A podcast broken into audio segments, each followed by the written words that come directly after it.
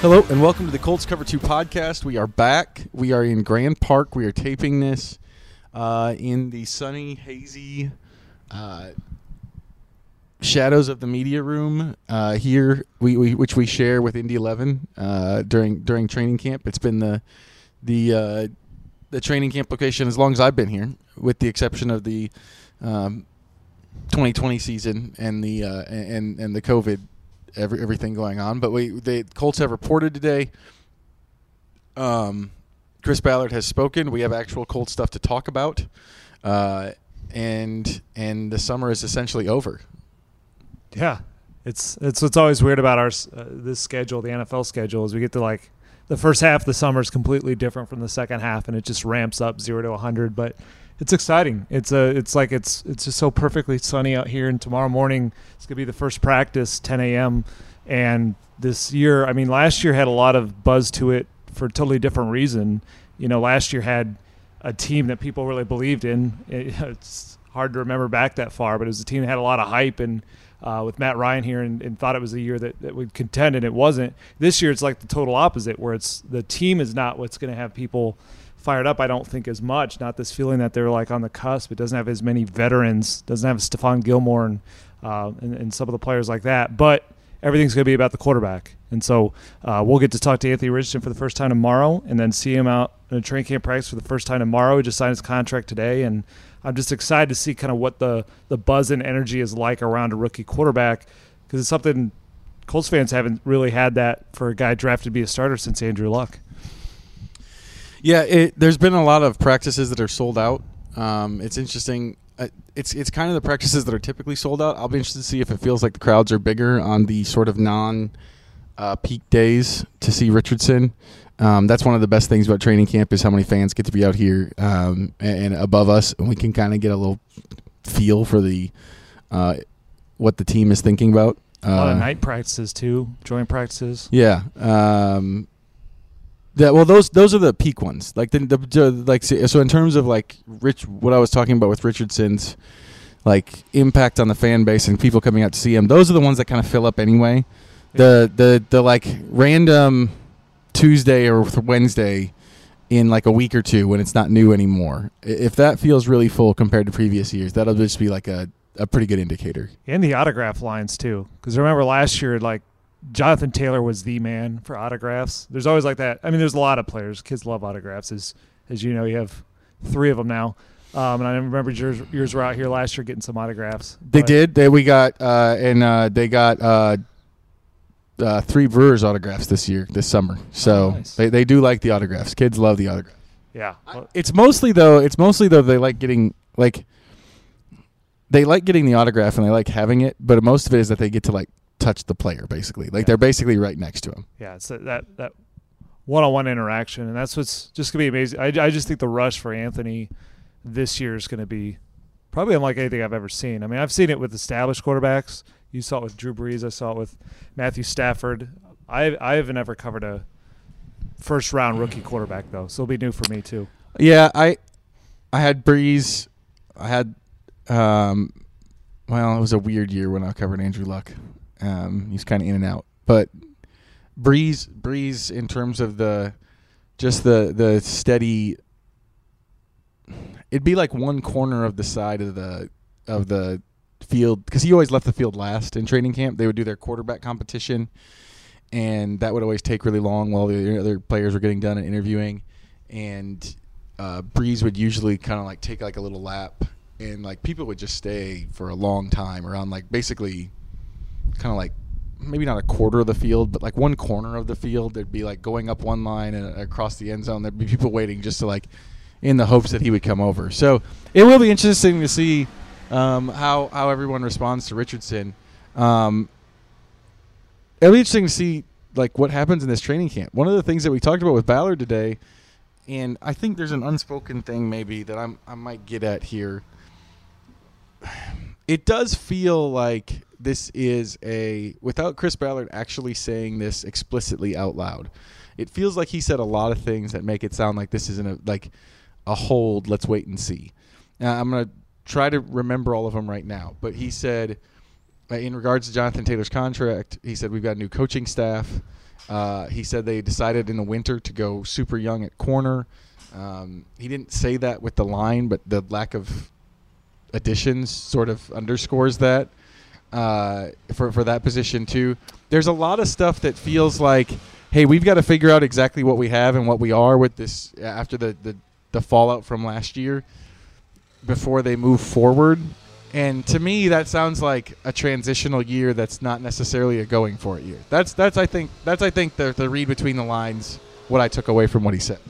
Yeah, it feels like a treading water year, and it's just it's hard. I guess it's hard for a GM to come out and say it in those terms or really be explicit because this is supposed to be a time of of hope and you know renewed enthusiasm for fans, for players, for coaches. There's a lot of, and you don't want to sell it to like the players as if you're not you're not giving an effort to win. But obviously, players they, they can read it for themselves and, and make decisions for themselves. Stephon Gilmore saw where this was going, you know, and he asked, uh, you know, for a trade. He got one to the Cowboys. DeForest Buckner, uh, you know, he he decided to, to buy in on it, and he's he's here. So it's, you know, but but I think most of the players understand that this is about moving forward with Anthony Richardson, and that means. I mean, how, Kenny Moore today said that you know we got to lo- learn and grow together, and that might mean losing. So like there's a different sort of uh, context to this whole thing. But yeah, I think the biggest shift to me that underscores exactly what you're saying is a year ago at this time they or just before this time they signed Stephon Gilmore. So the plan was not to go young at corner back then. It was about to get a Pro Bowler and be as good as we can. This year, why is it a totally opposite approach? I think it's just because of what they think they can get out of this year, what they need to get out of this year. And yeah, I did pick up on that too about how much he feels like he doesn't know the roster entirely, which I think just goes back to how kind of messed up last year was. That it just it it made it a hard time to evaluate the full ceiling and floor of anybody, uh, or at least a lot of players around. I think I definitely got that out of kind of where Michael Pittman Jr. is with the, the issues they had at, at quarterback and offensive line. So this year, if it's going to be a treading water, if it's not a, a year they look as contending, the maybe the added benefit to it is the patience of getting to play it out in a new scheme and see kind of what are your building blocks long term. Yeah, it. And Ballard Ballard said, I mean, he says this about a lot of the rookies. I apologize if you can hear the lawn work that's going on behind us. This was not going on when we sat down. they waited for us to come out. Um, it looks like they have fun gear. Looks like they those look like fun lawnmowers to use. Yeah, like stand up, Um, stand up riding lawnmowers. uh, but uh, he, he he tried to caution with with a lot of positions too, not just Richardson. He did it with corner. He did it with some with with offensive line a little bit.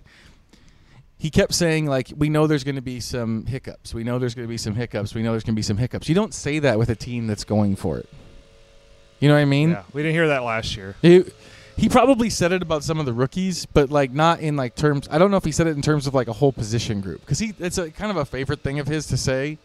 But I don't know if he said it like like he said with the corners. He's like, we're gonna have some issues, like just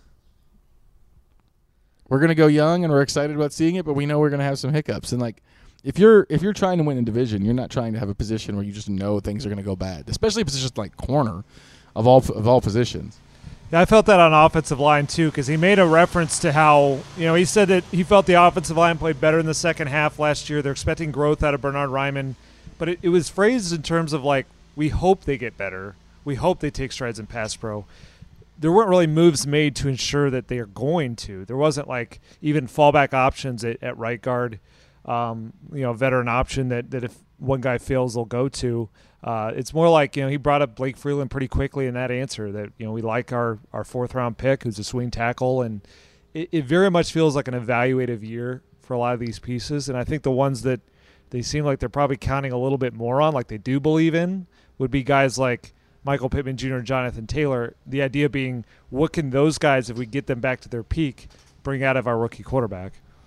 Yeah, and Taylor Taylor is such an interesting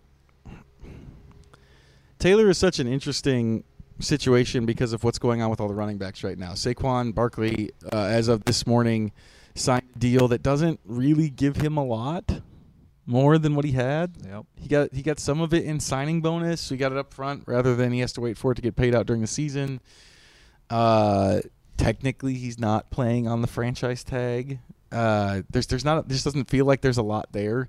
Um, Josh Jacobs is not planning to, as as far as I know, we're, we're reportedly plan, not planning to to start practice with the the Raiders. There's a lot of holdouts too. That's that's Yeah. maybe an interesting thing from today. That uh, I wonder if that's it, it's is, is this a one year thing or is this something that all teams, including the Colts, are going to be dealing with in the future? Is like Nick Bosa's apparently holding out. Zack Martin's apparently holding out. I'm probably missing a few that like I missed while we were doing other stuff reporting today. Um, contract stuff is always a part of this time of year, but it feels like with given Taylor's position and what he's felt about the running backs, how outspoken he's been, uh, Michael Pittman today kind of just deflected it. Well, it's He interesting. kind of passed on it. Yeah, if you read between the lines on Pittman, though, um, I he's excited for a contract year. I think he would not want to sign a deal right now. Um, this is this is just my interpretation, having talked to him, covered him, and talked to his family, and um, he's he very much is. It's been a big goal of his and his family to sign a big extension, and he knows a lot about this stuff. But he hasn't, in his mind, he's not played his best football yet. He's not hit near the goals that he's set for himself the past two years, even though he's led the Colts in receiving. So for him, it's it's a totally different mindset than Jonathan Taylor, who's like running backs. You're like, we got to sign. You know, we got to get that security. We got to get that money before an injury strikes. The wide receiver market is the complete opposite right now of running backs, where those are the guys that that like there aren't enough to go around. You hit free agency, you could be Christian Kirk and get a ton of money just by being the top guy, even if you're not necessarily a proven number one, and you don't have the same fear of injury. So to him, it'd be sh- like kind of selling his own potential short to sign right now, even if they offered a reasonably fair extension. I think he's just really excited to see what he could do if you give him the same quarterback for 17 games that he can work with. Or at least most of the season, something different than last year, and let him really lock in and, and maybe scratch some of that upside to then take that into you know possibly an open market setting because he he keeps bringing up that like he's auditioning for 32 teams he has phrased this less jonathan taylor talks a lot about trying to sign here with the colts michael pittman's talking about just letting it play out and letting and signing with whoever it ends up being because i think that he he feels like he, he wants to bet on himself and, and he he feels confident that there will be some team really willing to invest in him. It's just so different than how running backs can look at Well, it. it's interesting because I was about to say I wonder if, you know, the somewhat likelihood, maybe strong likelihood that this is going to be a run-heavy offense and maybe a not super efficient passing game right away would would knock Pittman off of that. But the thing is, the floor is not very far. Like you said, like Christian Kirk got a big deal, and at the point when he signed his deal, he was less productive than Michael Pittman Jr. has been Yep. in terms of statistics. So the the the piece of it with with like betting on himself, there, there's not really a downside in the way that there is if you try to bet on yourself as a running back. Um, that's part of the reason I think, like obviously, Taylor is the kind of guy who would want to sign with the same team. Like that that's kind of always been his mo. But I think there's a business side to that too, which is running backs don't get good contracts on the open market. They're they're much more likely to get a decent contract from the team that they play with. At least over the last couple of years, the the open market has not been kind to running backs. The running backs who have signed deals that, like, while they're going down, are extensions that with good money have been for their own team. And like I was reading through, I wrote uh, Ballard's comments on Jonathan Taylor Day, and I was reading through um, what Nick Chubb said yesterday and what Andrew Berry said yesterday with uh, with Cleveland about the whole situation. And Berry was saying we felt like we had a superstar player when we signed him to that deal, and it's Nick Chubb, so the value was there for us. I think that maybe that applies here too. Is that that he that Jonathan Taylor might end up being more valuable to the Colts than he would on the open market, and he they probably know that. If we're being honest, they like they these these guys these agents and stuff, they they're looking at comps. They're looking at contract comps, what's going on in the league, and what they've been seeing is if you want money, you've got to get it from your own team.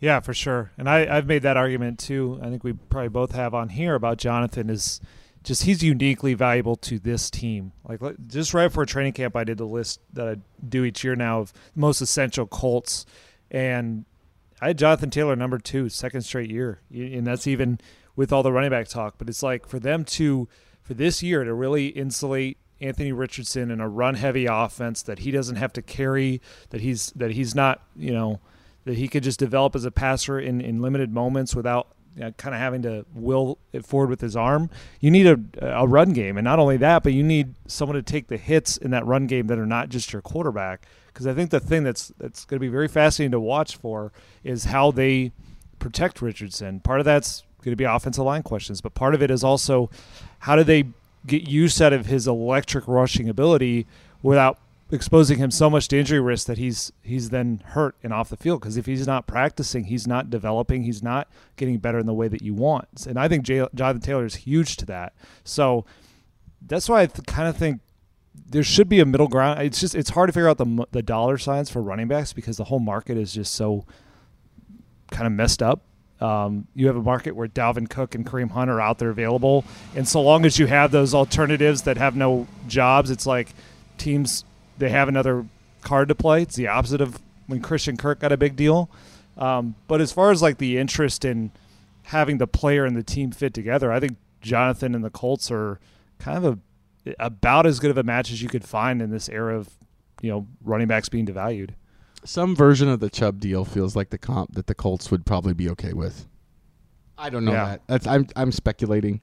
But to me the Chubb deal is the one running back deal, like second deal that to me I'm like that one made sense. There's Yeah. not there's not a ton of risk beyond the first 2 years for the for the Browns. They got a guy who was you know, still in the middle of his career. He, he wasn't like they, they didn't sign him to the point where like there's there's dead money through the you know his his ninth season in the league you know and, and so I, I I if I was the Colts that would be the comp I would be throwing out I, Taylor's people I assume are not I, I don't know any of this um, for sure I'm just guessing is is to me if you're going to re-sign a running back the Chubb deal felt like the one that like he get he got money maybe maybe not like the big wide receiver money but he got good money and and the team wasn't ham like the, the team didn't hamstring itself for a very long time. Yeah, I've always looked at the Chubb deal as as a good comp, and and the thing about it partly is just I think those two players are very similar. Um, I think you could argue that's the number one and number two rushers in the NFL. If you look at a lot of the explosive metrics, the efficiency metrics, yards above average, all that kind of stuff, yards after contact, Chubb and Taylor tend to trade off the past couple years in that. The one thing that you would say maybe that they're not prolific at is third downs. So it's like trying to find kind of what's the something step down from you know what Alvin Kamara and, and Christian McCaffrey got as elite receivers. What's a step down from that?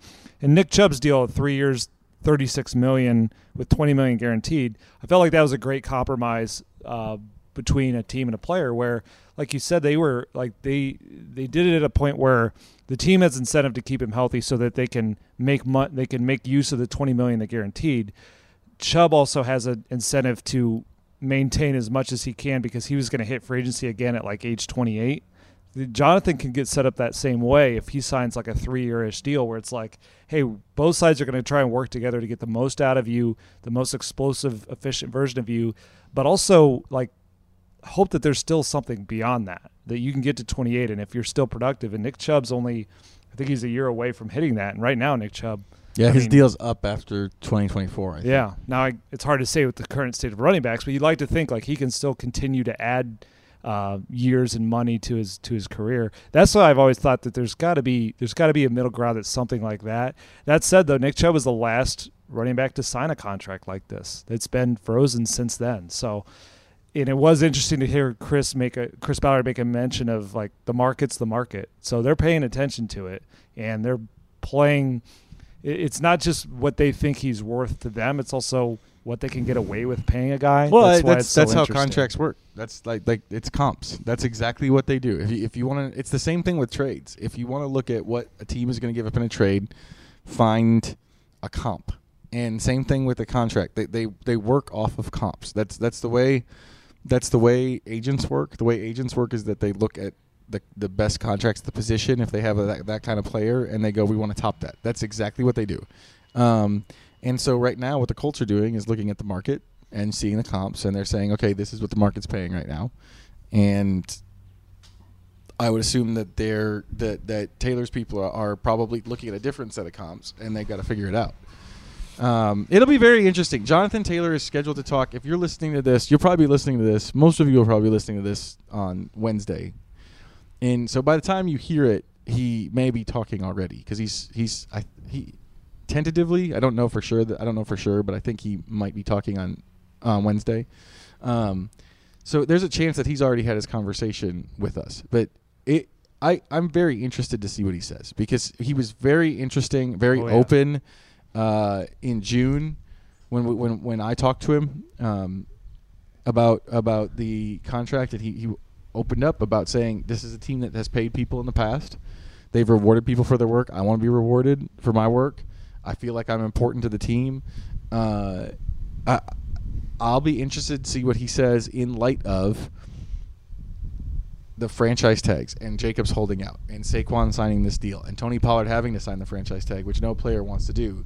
I, I'm very interested to see what Jonathan Taylor says. It it's what Chris Ballard said. Ultimately, like there's you can read into what he said a lot of different ways, but if you, I think if you read the totality of what he said, he was just playing both sides the whole whole way. He's just saying, well, this could happen and it could not happen, and this could happen, but it could not happen, or we could do it now, or we could do it then. Like he was he was dancing around an actual revelation of, of what's going on. Taylor, I think, is going to be much more explicit, and that's going to be very interesting. Yeah, because he's kept that up since even those comments he made in the spring, as he recently went to Twitter about.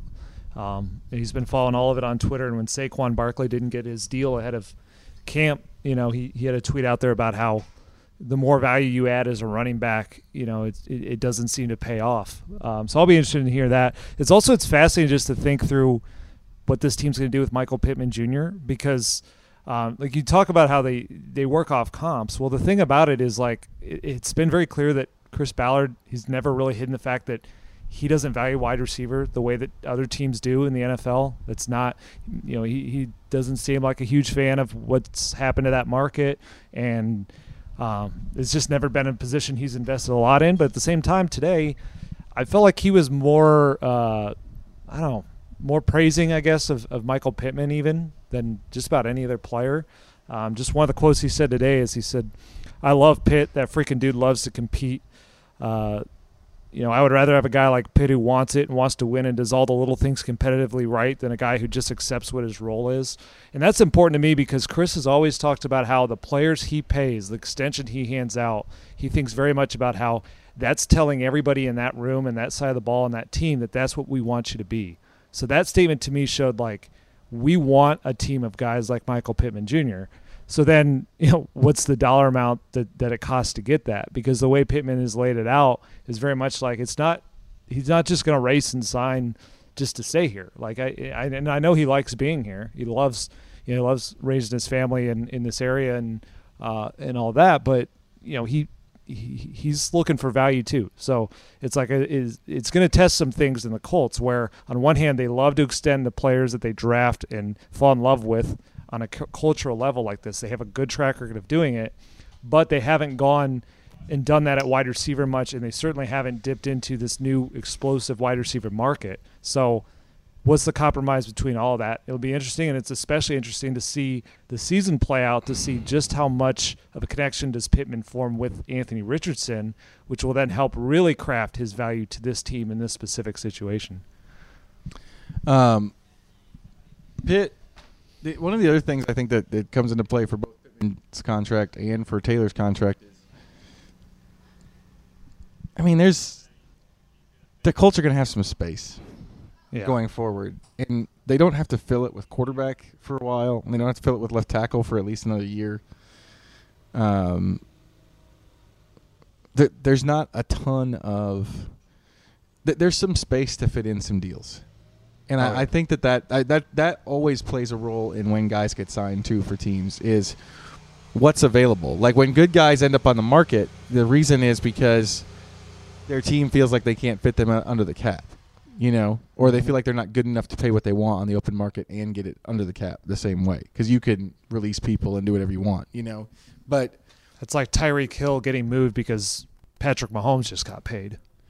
and and so they they've got they've got space to fit guys. Like it's I don't think it's necessarily going to affect a lot going forward. Um, and I, and I think that, that that ultimately plays a role in this for the Colts as well. Yeah, timing is The maybe the most. Chris Ballard said twice. Uh, it's a new coaching staff. Almost like he was saying they have to find out and evaluate what they have, which it's a little weird. Like I know what Jonathan Taylor is. You know what Jonathan Yeah. Taylor is. We all know what Jonathan Taylor is. Um, is that a euphemism for seeing like, do we want to see if he gets hurt again? Like I, I don't know, but like he. d- we he know we know who he is if he's healthy. And Ballard said it later that they know who he is if he's healthy. Like well, he but he also brought up weird. he also brought up the injury. So I don't know if that's about we got to see him coming back from that injury.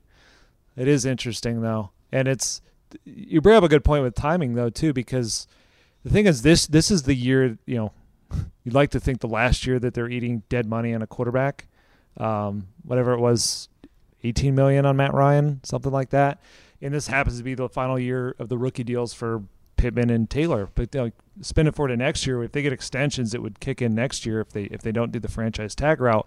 That's going to line up with when they're now set with a rookie quarterback contract. And just today, Anthony Richardson signed his rookie deal. So it's like they have the money to do it. And I just that's where maybe they do need to see some things play out. I think Pittman, like I said, I think he wants to see things play out. But you have a situation where like if this works, if they can get Pittman and Taylor to play at peak levels, get the best year out of the two of them, and then and if that brings out some of the upside and, and raises the floor of their rookie quarterback, man, it's going to be tough to let those things walk when you have the money to keep them. That's like they're building out an infrastructure for Anthony to grow in, and just I think keeping the guys around him that that bring out the best in him are you know is, is your best ticket to doing that. So it's not as easy as that because if Pittman wants to go to the open market and take the top dollar bid, he can do that. Um, unless they choose a franchise tag and delay it that way, but it just I yeah, it, they're going to have money to do it, and it, you would like to think that if, if it doesn't happen, it's not just because they, this general stance on like, well, we didn't want to pay a contract that high because, frankly, the market is what it is, especially wide receiver, and they're going to have the money to do it. One other piece of information that's interesting and stupidly polarizing. Sorry, I'm just gonna say it. It's kind of stupidly polarizing. Um, is Shaq Leonard is not going to start the camp on pup. That is unequivocally a good sign. Oh yeah, Um, generally, at this time of the year, teams don't play guys at all. If if there's any reason to not play them, and he's he would obviously be a candidate for pup. He's not going to start on pup. He's not going to be full right away. We're not going to necessarily see him in team drills right away. It's going to sounds like it's going to start with individual because they feel like they have to get his endurance back up. Is what Ballard said, which makes sense. He's not played a lot of football. He only played 74 snaps last season. Um, but they feel good enough about him that he passed his physical, and so that is different than last year at this time. The, the the timing of the surgery is different than last year at this time. It was last year at this time he was coming off of a June surgery. This time he's coming off a November surgery. That's very different timelines. He feels like they feel like he's gotten rest. Um, there's no way to know, and Ballard said this. There's no way to know exactly what's going to happen going forward, but th- I would say these are the these are pretty clearly positive signs that they nece- haven't well, that we haven't necessarily gotten before. yeah, I think so. Because even contrasting it back to last year, not only was the timeline shifted, but when Shaq did start practicing, that was right at the start of the regular season, right around then. And what was different about that is they had the pressure of games coming. And then what sped it up is the fact that they didn't start out well and they got shut out in Jacksonville, you know, and they started 0-1 and 1 and then you know, and then he, came back for a big divisional game against the Titans just a couple weeks later like he and Shaq admitted he rushed that back. He should have given it more time, but they were you're under the gun a little bit more when you are in the season and games count and all that. Like to to have him out here now doing an individual work right now when they've got weeks to play with, it does have to be encouraging. Unless unless they're unless they're not being serious enough about it, but I don't I don't sense that's what it is. They're in the second time around doing this. They are all said they're be, they're going to be more cautious about it, and they are being cautious with a lot of other players who are Uh, they got two other players, Will Mallory and Tyquan Lewis, starting on pup, even though they're not far off. But even guys like like Chris Ballard said, Michael Pittman Jr. They're holding him back. Pittman said today, like he has no injury, so like they're holding him back even a little bit just to be a thousand percent certain because there's nothing that they feel like they have to gain right now. So if they're willing to go to that some level like that with Shaq right now, I think it's it's about as encouraging as you could ask for. That guy's lawnmower has a Purdue flag attached to it. Wow. I just figured I'd give you guys some color since since the uh, the Grand Park staff ended up going to work right Yeah. as we sat down. Right after we sat the down. The ambiance. Um, and just just as an apology, like you can say you could just tape another time. Eh. these these these days are pretty chock p- packed chock full out here. I think we've Um, recorded two of these that didn't save too. So uh, we record and we save them when they work and when it works for us. And this is this is gonna have to do. Um, so uh, one of the interesting things, and I'll be interested to see what Shane Steichen says about this, but there's they, the schedule says they're shorter practices, with the exception of the Bears practices. They're, they're going to be, in some cases, an hour, in some cases, an hour 15. I think the longest is like an hour 30 without the Bears being here. That's interesting. I just, I don't even know if it's a story. I'm just curious what Steichen says about it, like what his plan is. Um, Ballard, we, we kind of talked to Ballard about the schedule today, and he said things like, you know, that he wants to be intense about it. He's, I'll, I'll just, I'll just say what I'm thinking. He said the things that everyone says about their training camp in every single football camp, at every level, from here across this country of ours. Like, they all say it. Yeah. And so I, I don't know exactly what it means. I'm curious why it's shorter. I'm curious, uh, you know, how fast it's going to move. What are the periods like? That that all is interesting.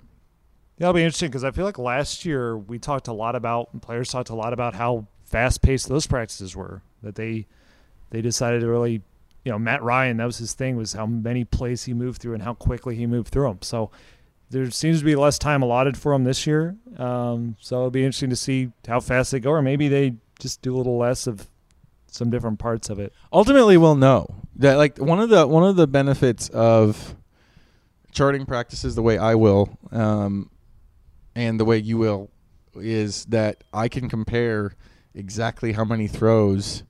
I don't necessarily have plays, but I have throws for from camp to camp. I can just go back and look at it, and so we'll we'll know in a couple weeks. Like, does it are the quarterbacks getting more throws? They getting less throws? We're we're gonna have an idea of that stuff. Uh, again, I don't know if it's. I don't know if it's indicative of anything. I don't think that there is a good database for us to look at where we can look at like how much time each team spends in practice and what they do. You know what I mean? Because I have to. If you could, we could probably look up the schedules of like when they start and when they end around the league. We don't know how they break it up. We don't know what their numbers are. We don't know. T- coaches around the league do it differently. But just Colts year over year, it's going to be an interesting thing to look at. You know, um, and again, may- maybe Steichen does want it to be more intense, but every coach says they want it to be intense. Every single one. So, I don't know. We're, we're going to see what training camp looks like. Well, I think the one thing that will be a little more intense is having two joint practices, like that, two of those sessions, because those are always more intense when you're going up against guys. Like there's, there's an, you know, there's an urge to, while you're being competitive out here, you're trying to protect your own when you're pricing against your own teammates. It's a different energy when you're going up against the guys who are not your teammates, and also a certain competitive edge that comes with I don't want to get dominated by guys that I'm not on the same team with. I want it like it feels a little bit more game like, and they've got two of those, Bears and Eagles, and uh, you know especially especially be interesting to see just some of the the back and forth with the Eagles coaching staff and Nick Sirianni, who certainly likes to um, spice it up sometimes, and um, yeah, that's where Shane Steichen just came from, so the players know him. So it'll be interesting to see kind of balance of that though, and and then how they From how a they practice standpoint, though, the fact that they're going against Sirianni's Eagles and Eberflus's Bears, like, I'll be surprised if either of those get like fighty.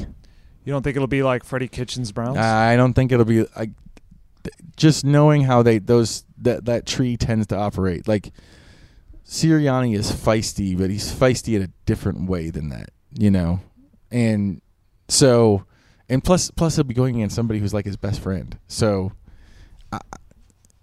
if if you come to uh, let's just say this, if you come to training camp joint practices looking for fights, I might be surprised if you get them. Like real big ones, you'll get like some Yeah. pushing. Like you're gonna get some pushing. Well, we didn't in have terms a, of like real fights, I don't know. we didn't have a true fight last year, and that was Nope. against a Lions coach who said he was out to bite kneecaps off. So, uh, Well, Dan Campbell comes from Sean Payton's, and Sean Payton once told his team that if they fought during joint practices, he would cut whoever started it.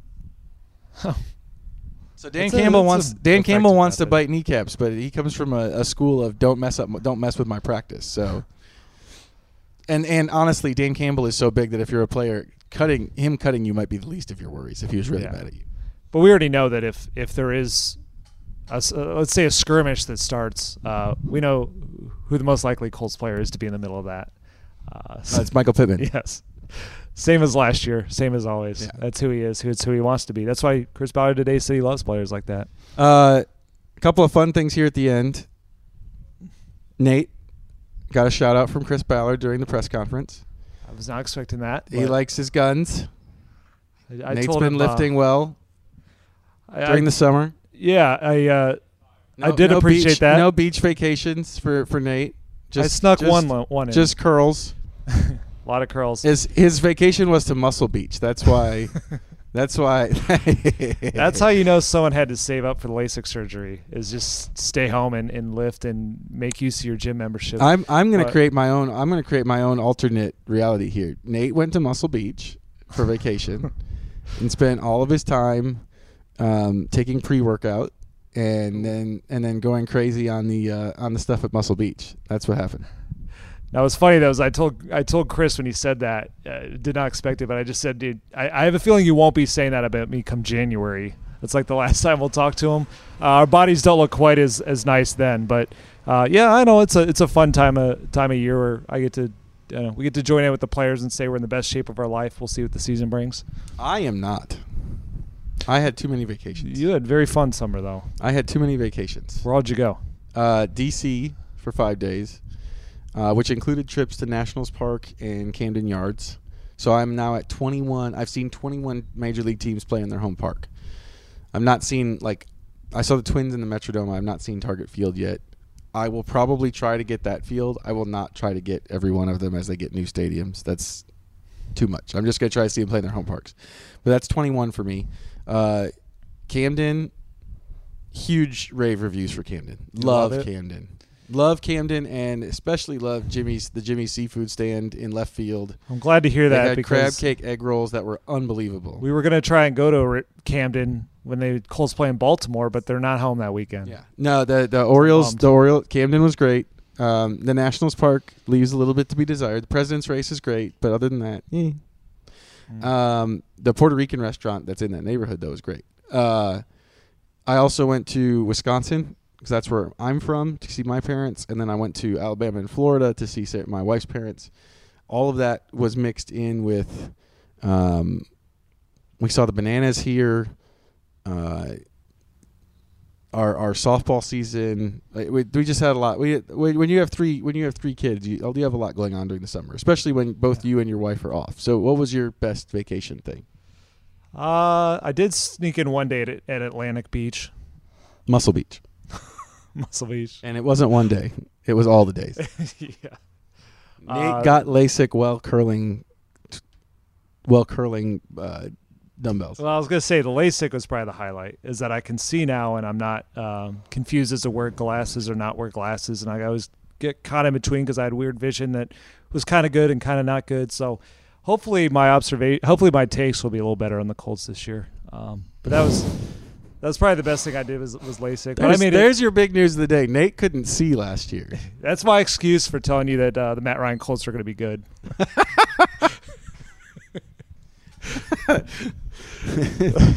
Nate was so upset about his takes on the Matt Ryan Colts that he he got his vision fixed. I cannot do that again. That's that's pretty good. Um, so so Nate's highlight was LASIK. Um, Yeah, I mean, I did a little bit though. Got to Chicago, uh, saw some family there, and then I got to just kind of chill out. My grandpa just turned 95, and uh, he's he's finally at the stage where he's not gardening anymore. We finally got him to give it up. So I like to go down. Oh, I'm on your grandpa's side there. Help him. I'm on your garden. grandpa's side there. Let that man back to his tomatoes. Oh, he goes down there with me. I just I, I don't want him. to You can't have him running the rototiller. That's uh Oh well, uh, That's that's, fair. dangerous. That's fair. But he can still he can still do some plant tending. yeah, he he does some of that. You know I- what Clint I- Eastwood says about that? Don't let the old man in. Your grandfather's not letting the old man in. Yes, you're right. it helps me sleep at night though, when he uh when he lets me do the work. So maybe, Okay. maybe that's why I'm in a little better shape. So I had to garden a lot. Well, I also I also wrecked an ankle like right before the summer started, and was significantly limited for a while on what I could Oh. do. Uh, Is that You- basketball? no, no, you saw it. It happened before I left. I, I wrecked it playing softball like the second week Oh, of May, right. and it it was like it was a good grade too. So it took a while to get back. Um, but that's enough about us. You guys care more about the Colts. Uh, practice starts tomorrow. I'm I, I love once we get to see training camp. This is when stuff matters. Like I was I was doing the preview story for uh, training camp the other day, which was on Anthony Richardson and Jonathan Taylor as a combination, which I'm very fascinated to see because I really don't think there's ever been a quarterback and running back paired together that have the capabilities, both size and speed, to kind of do whatever the coaching staff wants with them. Like you can, a lot of times when quarterbacks and running backs get paired, the quarterback is the guy who runs outside, the running back is the guy who runs inside. With Cam Newton, every once in a while that got flipped, but these two are both big enough and fast enough to do whatever. And that's very interesting to me. So I had a story on that. Um, but even in there, there's a little quote from Shane Steichen about how you know he liked what Richardson did in the spring. He liked how he picked up the offense, but training camp is when you're going to really find out, and that's true. That's the thing to remember about training camp is training camp is when we find out how these guys are in terms of not what they're going to be during the regular season, but who's going to make the roster and who's going to at least open the season as the starter. Now, every NFL season I've ever covered, guys open the season as a starter and guys open the season on the roster that are out of those spots by week three. But who's going to make the roster? And uh, that is that is going to be most of what is going on out here. And Richardson development plays into that because who is starting at quarterback is the most important question the Colts have to answer in this training camp.